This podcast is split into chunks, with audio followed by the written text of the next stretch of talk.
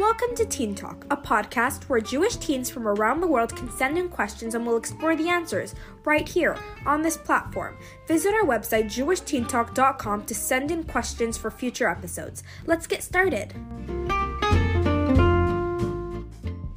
Hi, everyone. Welcome back to episode 8, Jewish Teen Talk. And this week, I'm going to start with a question that came in when you read the question the other week about a teen struggling with religion and having to hide it from their parents and everyone around them, I was really, really able to relate. Unfortunately, my situation is a lot more serious since my view of Judaism has been affected by a trauma, and I don't know how to see religion or Judaism as something that is freeing and enjoyable. So, I'm actually going to invite my husband onto this podcast for this week my husband is a trauma informed therapist and deals with addiction and trauma. And I feel that he is really um, going to do a much better job than me at responding to this question, but we'll try to do it together. So, welcome, Shua. Thanks for having me. I'm glad to be here.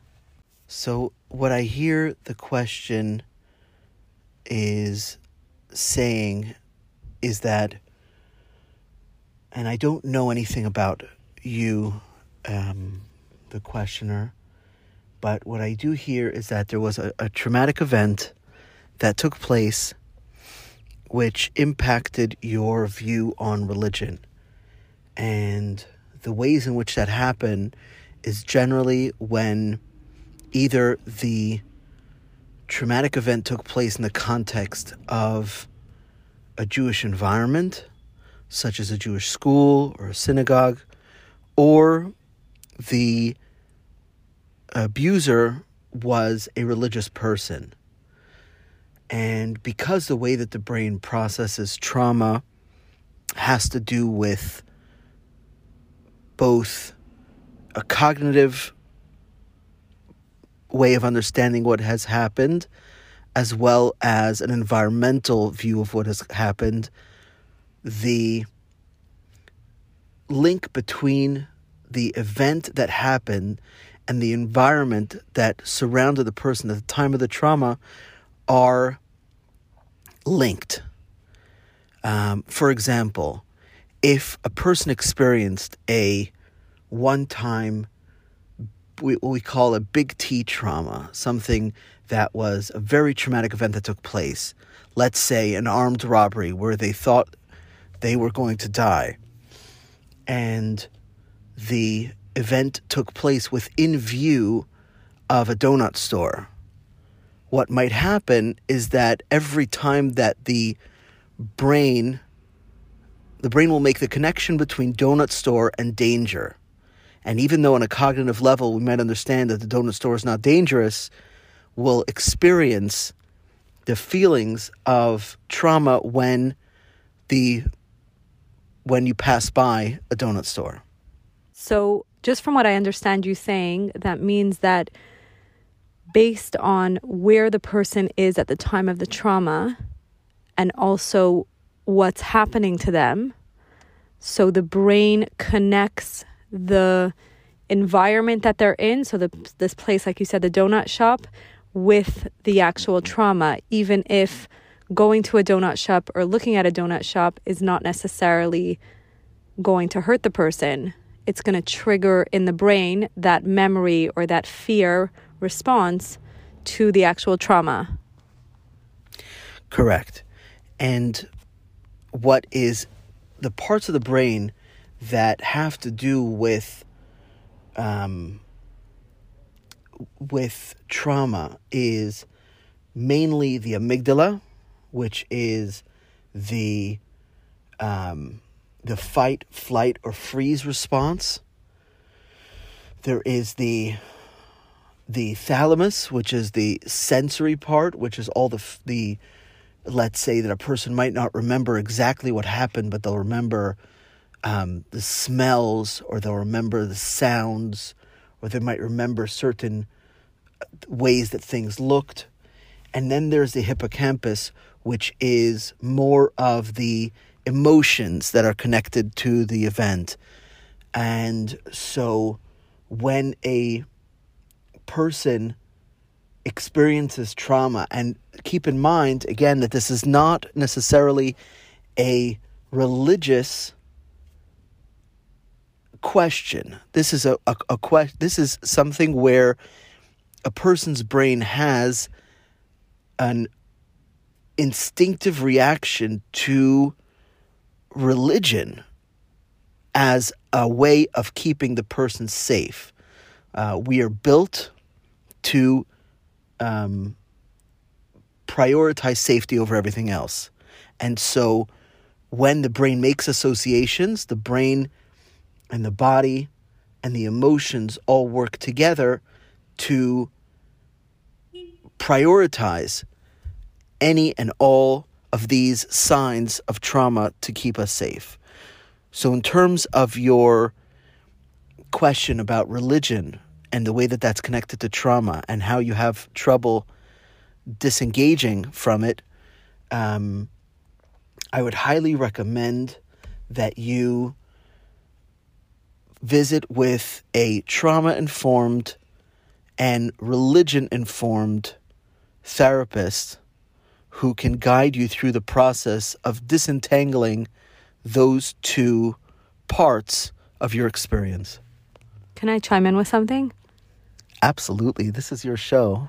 Thank so, okay. So, my question is because from what I've understood when I was in therapy, is that trauma is not the actual event that takes place, it's something can happen to a person, and it's the unprocessed emotions that cause it to become a trauma so the same person can go through a similar thing and they process it. I don't know, let's say someone um, abuses them, God forbid, or something happens to them and they right away get the help and they get the support and they get the therapy that they need, it doesn't necessarily become a trauma. Correct.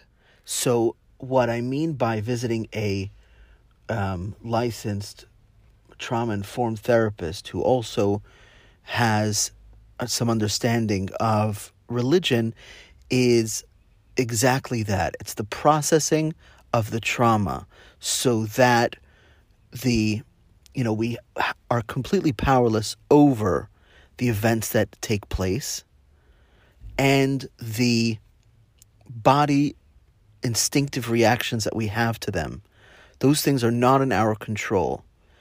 What we can control is becoming comfortable with ourselves. And so, um, what a trauma informed therapist who understands religion would do is would help you understand your triggers, the things that cause you to go into a fight, flight, or freeze response, and would help you to um, appreciate that it's not necessarily about the religion, but it's about your experience and help you to process that. So, just to address the end of the question, which is the idea of religion not being enjoyable, going through this process of processing the trauma and understanding what are the triggers and what are the things that cause these instinctive reactions to the traumatic event will give space for religion to become enjoyable and meaningful again. Okay, thank you so much for that. Let's move on to the next question. Um, whenever I hear about Mashiach, I get afraid. I don't want to change. All the miracles that will happen scare me and make me not ask for Mashiach because I'd rather stick with what I know and where I'm at. Um, I just want to say that it's not the first time that I've heard this question um, from quite a few numerous teenagers and, and young adults too. Um, probably older adults too. You know, I'm I'm. Uh, it's a very good question, and the idea of change is very unsettling because we get used to a certain way of life and I have my predictability and I know that I have my home is here and my here my you know my this is there and now I hear like wow there's going to be amazing miracles and we're all going to go to Israel. So here I'm not going to live on the block that I live on and I'm not going to have the friends in school. Like 100%. The ideas that you're bringing up and the question that you have is um, really good. And hopefully we'll be able to answer it to the best of our ability. So I actually, when I went, when I joined the 12 steps, um, which is a support group. It's um, it started with AA with Alcoholics Anonymous, and it was two individuals that realized that the with the power of a group and a support, and not doing it alone, and um, acknowledging a higher power that can help, that would help them stay sober. And so many other groups have since. Um, become established. There's NA, there's for narcotics, there's for all different types of addictions. So the uh, so the 12 step group that I was joining was actually Emotions Anonymous um, to help me with my own emotional issues and my own and it really taught me a lot. And one of the things that I remember when I came into the 12 steps, which this was about 10 years ago, I was told um, it works when you work it, and you're going to just become a new person, and you're going to discover a new way of life, and it's going to give you like a whole new perspective. And all these words of new actually scared me off because my thought was, I don't want new. I don't want to become someone else you know, I'm perfectly fine with the person that I've been until now and the person that I hope to continue being. So that honestly really scared me. The idea of change, the idea that things would get better, things would be new. So I just wanted to um, validate your question and um, that, yeah, I've been there too in my own way. And um, again, you know, the, the idea of Mashiach coming and there being so much change in the world and so many miracles and everything's miraculous and is is um is a good one. And I'm going to pass it on to Shua to see his thoughts. What I would just add, and I think that was a really um, powerful way of describing what the issue that people are really facing when we're talking about change. Um, the only thing I would add is that I don't necessarily think that this is a religious question. It's not a theological question, it's not a religious question. It's a question of anxiety.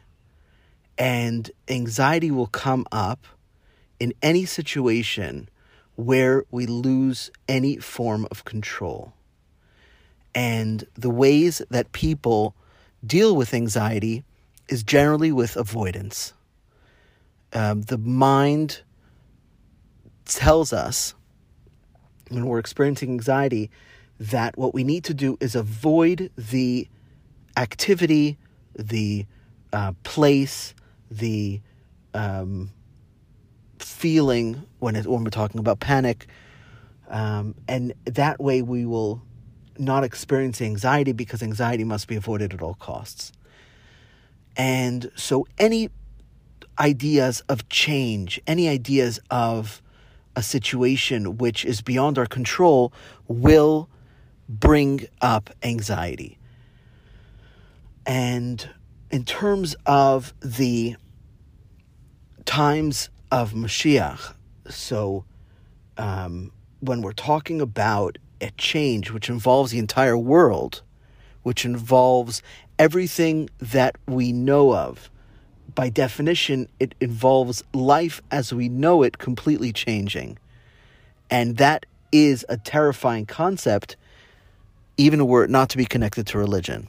So I just want to jump in here for the listeners that are wondering what's Mashiach, what's this whole concept that you're speaking about. I just want to um, refer you back to last week's episode, episode seven, where we introduced the idea. We had a question that addressed who is Mashiach and and waiting for him. And so I would encourage you to go back to last week's episode in case you're a little bit lost at this point. But um, from what Shua is saying, that the the time of Mashiach is going to be um, what we're really all yearning for, where everything is just going to be, if you think of it like everything's just going to be solved and everything's going to be good, and in a spiritual sense, and also in a physical way, in every single aspect, the world is just going to be a better place in every way. And again, you know, refer back to episode seven to really get a um, an understanding of what we're talking about.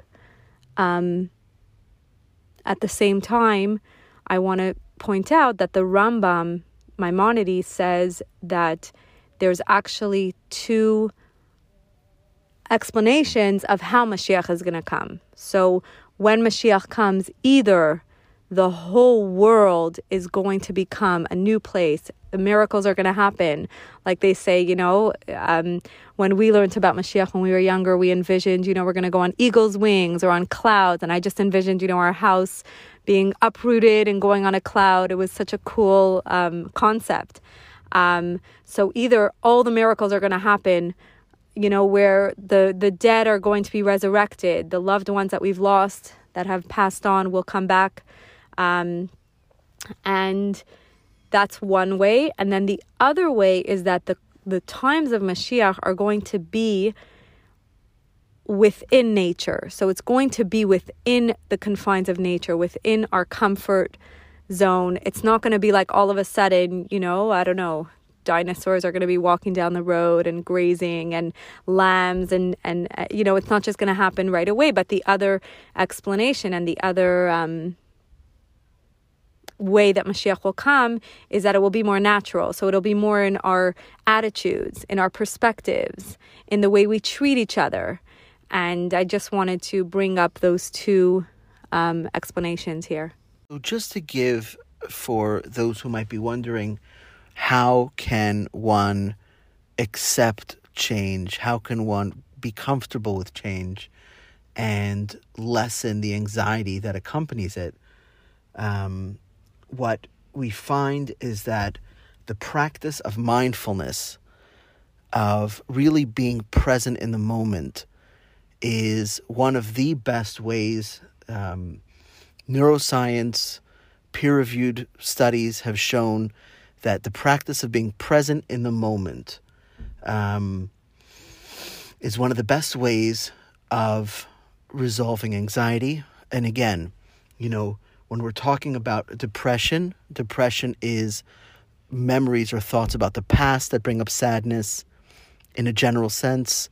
Anxiety is worries or fears about the future, and panic is fear about the present. And mindfulness is a great way to counteract the effects of all of those.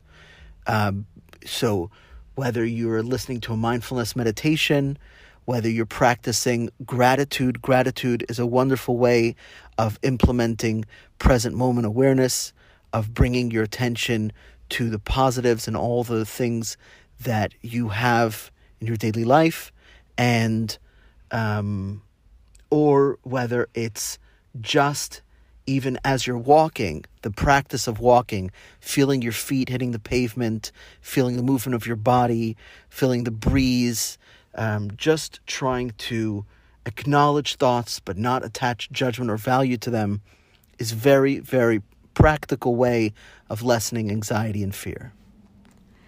And I mean, all things considered, like yes, there is that fear to the ch- to the change and to those times, but I don't know. I haven't really actually spoken to God, you know, where I heard Him answer this question. But I'm fairly sure, from what I've learned about Mashiach, is that we're going to embrace that time. We're going to be relieved that it's here.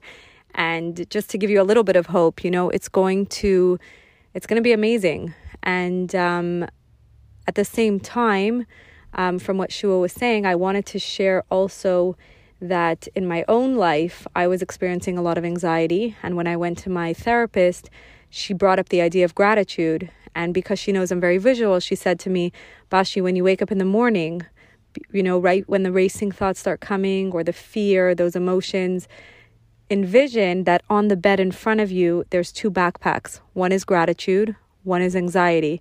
Which one are you going to pick up?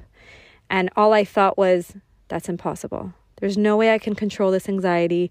Gratitude's not going to work. And she said, just try it. So I went home and I actually spoke to my sponsor from 12 Steps and my EA sponsor from Emotions Anonymous. And she said to me, Bashi, why don't you try meditation in the morning, gratitude? And I was thinking, what will I think of? And then before I knew it, I realized we're so lucky as Jews and here on Jewish Teen Talk that we have the first prayer that a Jew says when they open our, their eyes, when we open our eyes, is Moda'ani, is grateful I am. Thank you, God. So I did try it, and I want to say that it worked. And I realized, and I've realized it in different situations in my life when I'm in a place of anxiety where I'm f- fearing, like Shua said, the panic is when I'm fearing in this moment. Um, when I bring in gratitude, and it's proven, it's scientifically proven that gratitude and anxiety cannot exist at the same time. And I would suggest to try it too. And um, hopefully that answered the question. Okay, so we'll go to our last question here. And this question came in I love your podcast. My friend told me about it, and I listen every Thursday. My question is about a bit of a heavy subject, but something that I question all the time. I still haven't heard an answer that answers this question. The world seems like a really scary place and getting scarier all the time. Instead of God making the world less scary, the people who worry need to work on themselves, and that doesn't seem fair. Thanks again for answering. So it's interesting because I'm taking a trip, thank God for good um, for a good celebration to Israel.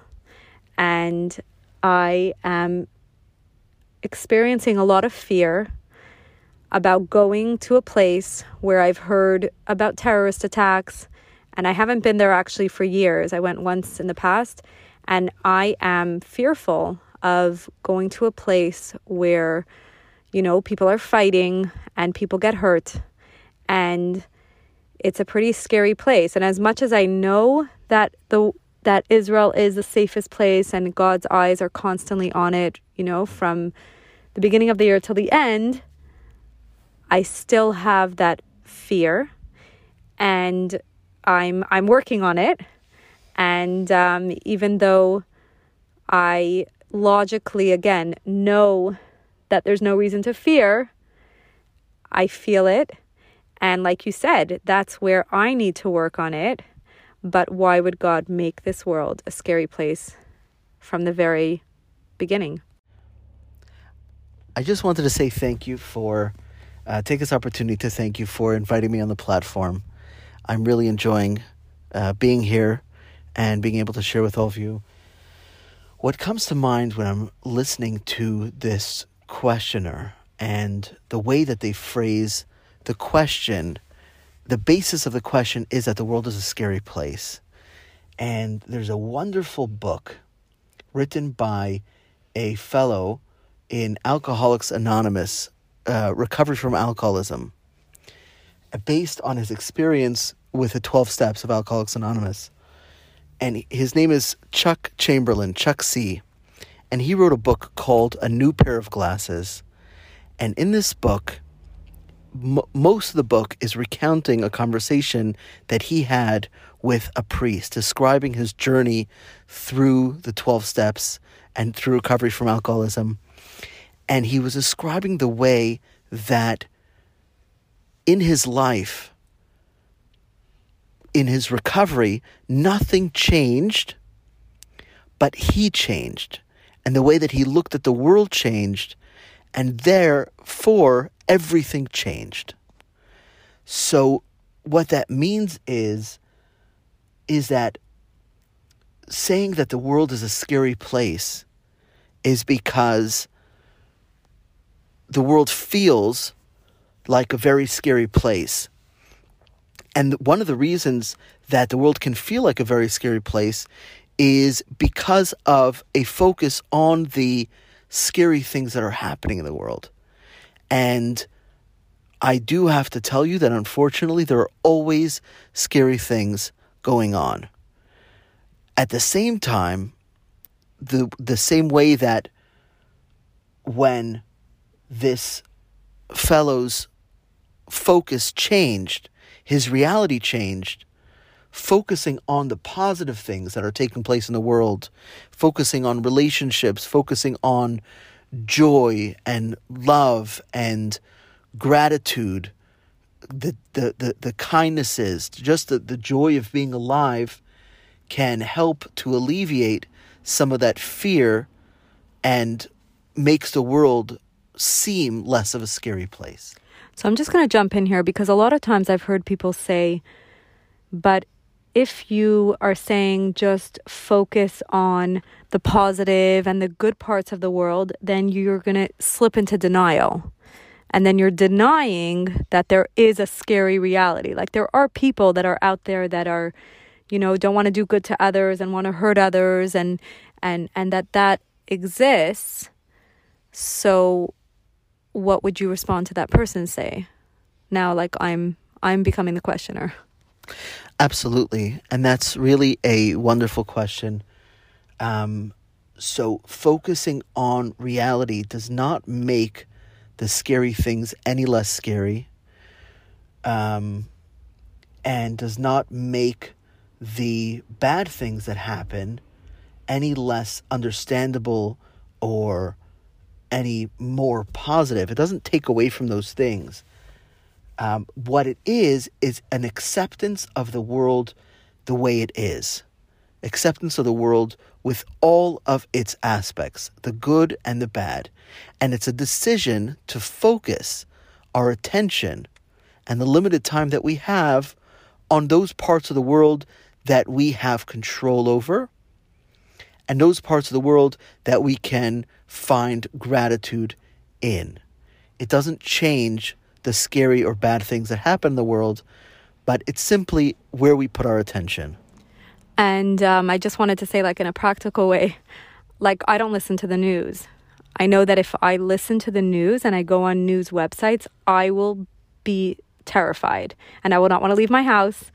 And so, yes, so I'm not in denial that, that terrible things are happening in the world or people are getting hurt, but I choose not to include that in my day where I know that if I hear about that, now I'm, you know, it's going to create a fear that won't help me function. So I'm I'm 100% with you that it's it's yes it exists and I'm not denying it, but I'm not choosing to focus on it and to um, to create that uh, sense of panic from within. So I wanted to address the second part of your question where you said, you know, the world gets like if it's scary, we need to work on ourselves instead of God working on making this world less scary. And just to connect this question to the past one, the world is not going to have any dark is not going to experience that darkness and evil and bad or whatever exists in this world the absence of good or if something is good and we, it's not revealed when mashiach comes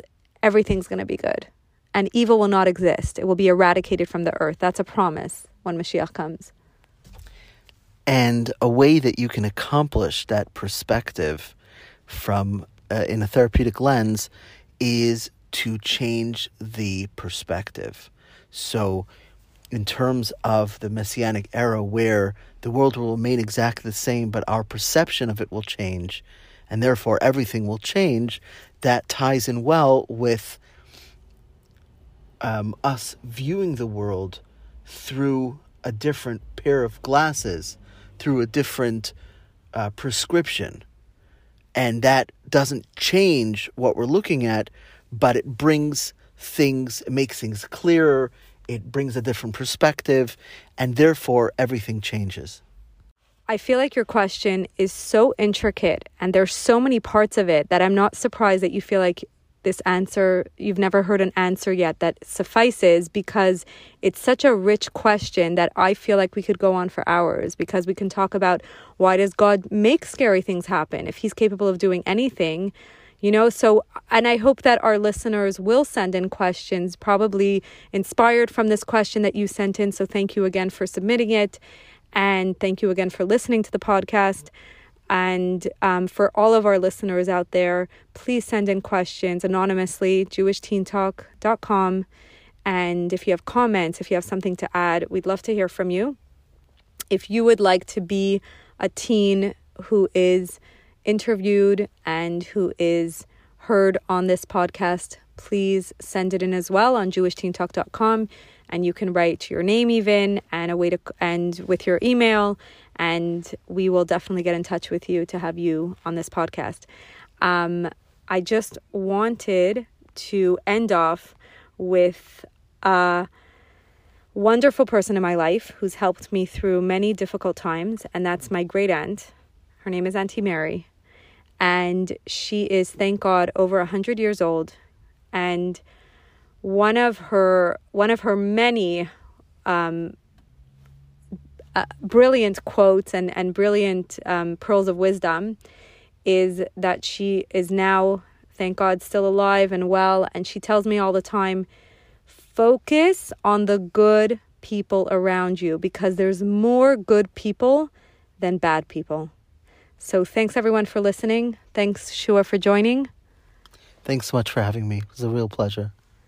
And have a wonderful Shabbos, and we will be back next week.